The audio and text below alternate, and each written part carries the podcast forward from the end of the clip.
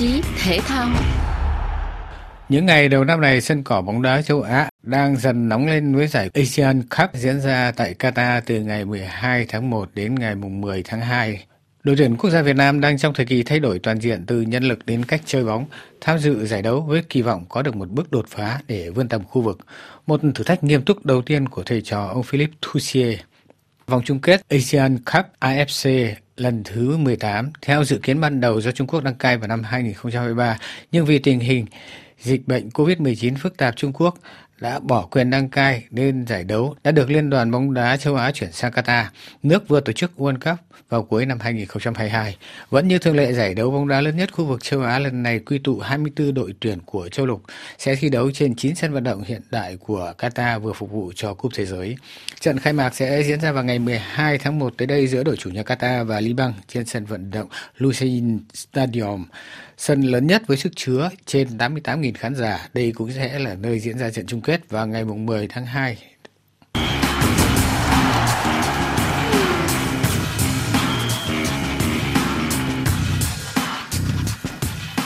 Tham gia chương trình với chúng ta hôm nay, chuyên gia bóng đá Trần Văn Mui Trước hết, cho biết một vài điểm đáng chú ý của vòng chung kết Cúp bóng đá châu Á lần này. 24 đội lọt lọt vào cái cái tranh cúp kỳ này đó thì cũng như cũ, có nghĩa là như cái kỳ 2019 thì chia làm 6 bảng mỗi một cái bảng thì có bốn đội. Và theo bảng xếp hạng của FIFA đó, thì các cái đội mà được chọn hạt giống là gồm có nước chủ nhà Qatar. Xếp hạng cao nhất là Nhật, rồi tới Iran, đến Hàn Quốc, đến Úc, Ả Rập Saudi. Sáu cái đội mà hạt giống thì được chia đều cho các bảng A, B, C, D E F một cái đặc điểm kỳ này thì như vậy bốn cái đội của Đông Nam Á thì đều lọt vào cái vòng này. Ngoài Việt Nam thì có Thái Lan có Malaysia và Indonesia. Thì Indonesia nằm cùng bảng với Việt Nam. Ừ. Mã Lai thì nằm cùng với bảng Hàn Quốc. Còn à, Thái Lan thì nằm cùng cái bảng của Saudi. Nếu chúng ta căn cứ trên cái kết quả của năm 2019 á, trong lịch sử thì Việt Nam cũng đã từng đứng thứ tư của cái cúp này. Tuy nhiên đó là những cái kỳ đầu của năm 1956 năm 60 còn thành tích tốt nhất thì phải nói là thời của ông Park Hang-seo thì cái đội tuyển Việt Nam đó đã uh, có cái thành tích tốt là đến vào đến tứ kết. Và tại cái trận tứ kết đó, thì mình uh, sau khi cái vòng 16 mình uh, đá với lại Jordan đá hòa nhưng mà sau đó thì mình đã penalty mình thắng để mình lọt vào tứ kết. Đến tứ kết thì Việt Nam chỉ thua Nhật có một không thôi. Thì đó là một cái kết quả rất là tốt có thể nói đó là cái thú vị tức là chúng ta có thể nói rằng là à, với cái cái kết quả đó thì à, lần này cũng là một cái thách thức đối với là huấn luyện viên mới của Việt Nam là ông Philippe Trogia.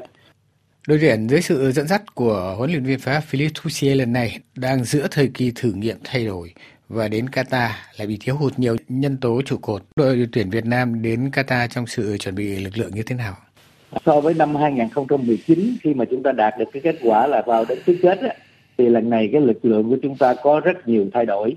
À, có một số cầu thủ thì có xuất hiện lần đầu trong đó có thủ môn Nguyễn Philip cái đó là một thủ môn mà đã từng bắt trong à, cái à, đội tuyển trẻ của cộng hòa séc gốc Việt Nam và lần đầu tiên được nhập tịch từ mới tháng 12 vừa rồi. Về đá cho đội Hà Nội và bây giờ được tuyển lên Việt Nam bắt sẽ bắt chính thức sau khi mà À, đặng văn lâm cũng bị chấn thương, thì đây là một cái sự thay đổi mà cũng hợp lý. Cái ờ, cầu thủ mà chúng ta nói là mới đó đó, thì cũng có thủ môn Nguyễn Văn Việt cũng được chọn lên. Rồi à, có ờ, một trong những tiền vệ Nguyễn Hai Long chơi tốt cho đội Hà Nội cũng được chọn vào đội tuyển. Ngoài ra thì ờ, có rất là nhiều cái sự chấn thương cũng rất là đáng tiếc mà chúng ta nói là vắng mặt trong cái đội hình của đội tuyển Việt Nam đó thì ngoài thủ môn đặng văn lâm thì các cái hậu vệ nguyễn thành trung rồi quế ngọc hải, mà một trong những trung vệ và đội trưởng của đội tuyển, rồi à, đoàn văn hậu, bùi tiến dũng cũng vắng mặt. Ở hàng tiền vệ thì không có phan văn đức, không có đức chiến, thanh nhàn. Tiền đạo đặc biệt là không có tiến linh, công phượng, văn quyết. Thì phải nói rằng đó là một cái cái sự à, những cái sự thiếu sót mà cũng đã đáng tiếc cho đội tuyển. Tuy nhiên thì ở cái cái đội tuyển lần này đó thì à, có nhiều cầu thủ trẻ cũng à, được à, tin cậy để đưa lên. Thì như vậy tức là võ minh trọng của BKMX Bình Dương nè rồi à, Hồ Tuấn Tài Nguyễn à, rồi à, Phan Tuấn Tài à, Bùi Hoàng Việt Anh cũng được đưa lên. Cái hàng tiền vệ thì à, như chúng ta nói là có Nguyễn Hai Long cũng có sự trở lại của Nguyễn Quang Hải. Thì cái cặp này đó thì người ta nói là cách chơi của Hai Long với Quang Hải gần gần giống nhau và phối hợp được với lại Tuấn Anh với Hùng Dũng, thì cái hàng tiền vệ cũng đang được tin cậy. Theo cái lối chơi mới của ông Philip Ruizer đó, thì rất là mong muốn là có cái hàng tiền vệ cầm bóng được, có thể tranh chấp và có thể tạo được cái sự đột biến để cho hàng tiền đạo. Thì ở hàng trên thì Nguyễn Văn Toàn cũng đang có phong độ tốt cùng với Phạm Tuấn Hải, và đặc biệt là có một cầu thủ mà mới có 19 tuổi được tin cậy là Nguyễn Đình Bắc, và cầu thủ mà cũng đã chơi tốt là Nguyễn Văn Tùng đó là những cầu thủ trẻ. Như vậy tức là đây là một cái đội hình dù là mới nhưng mà cũng uh, được sự tin cậy. Và có những cái sự chuẩn bị tốt. Ngoài ra đó thì giờ chót á Hoàng Đức á, cũng đã kịp hồi phục để có thể trở lại trong cái đội hình của đội tuyển ở cái vị trí tiền vệ. tuy nhiên không biết có ra quân được hay không thì cái đó cũng còn đang chờ đợi.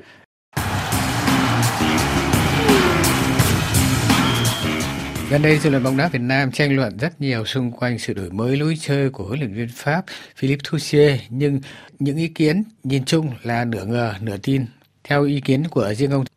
À, với cái thể hình mà của đội tuyển Việt Nam á, chúng ta là có cái chiều cao trung bình chỉ có một mét bảy mươi bốn mấy bảy mươi lăm nghĩa là coi như thấp nhất trong các cái đội của dự à, cái vòng chung kết này phải nói rằng là cái lối chơi của chúng ta nó phải dựa vào cái kỹ thuật cá nhân tốt và cái sự phối hợp thì tôi cho rằng là chúng ta không thể chơi cái lối chơi mà gọi là phòng ngự phản công mãi, mà phải chơi cái lối chơi hiện đại.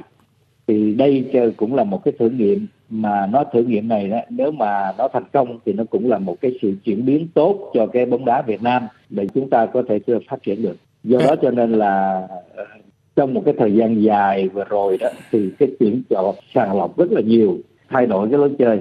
Có lẽ là các cầu thủ cũng đã dần dần có cái sự thích nghi và họ cũng đã có cái những quyết tâm. Thì những cái trận đấu mà chúng ta có thể có những cái thất bại làm cho người hâm mộ cũng thấy hơi uh, chột dạ.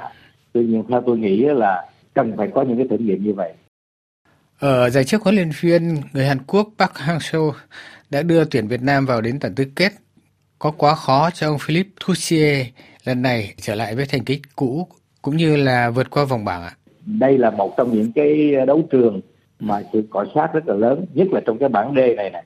Để mà có thể đạt được cái thành tích như năm 2019 thì cái việc mà chúng ta phải thắng cái đội mà được đánh giá là ngang cơ hoặc là thậm chí là yếu hơn chúng ta đó là Indonesia. Còn lại hai đội có cửa trên đó, tức là đối với đội Nhật thì đội Nhật là đội hình của họ 26 cầu thủ thì đến 21 cầu thủ đã đá ở nước ngoài trong đó là hai chục cầu thủ là đá ở châu Âu. Thì đây là cái đội tuyển mà mà mà có cái giá trị trên thị trường chuyển nhượng đến ba trăm mấy chục triệu. Thì nó quá là là là vượt tầm đó là trình trình độ thế giới rồi. Nhưng mà Iraq á, mặc dù họ có đến 17 cầu thủ đang chơi ở nước ngoài tuy nhiên là cũng không phải là nhỉnh hơn mình nhiều. Thì cũng có hy vọng rằng là Việt Nam tìm điểm trước hai cái đội bóng này. Trước Nhật thì khó nhưng mà trước Iraq nếu mà có được một cái trận hòa thì nó sẽ là một cái kết quả tốt và nếu mà thắng được Indonesia thì cái khả năng để chúng ta có cái cửa tức là xếp trong cái bốn cái đội mà đứng thứ ba có thể lọt vào cái vòng knockout.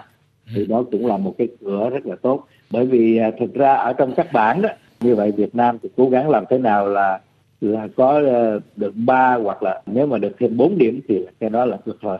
Thì có thể có giành được số thứ ba thì như thế là có cái triển vọng và cũng hy vọng rằng là chúng ta đừng để có những cái trận thua cách biệt trước Nhật. Xin cảm ơn chuyên gia bóng đá Trần Văn Nuôi đã tham gia chương trình với chúng tôi hôm nay.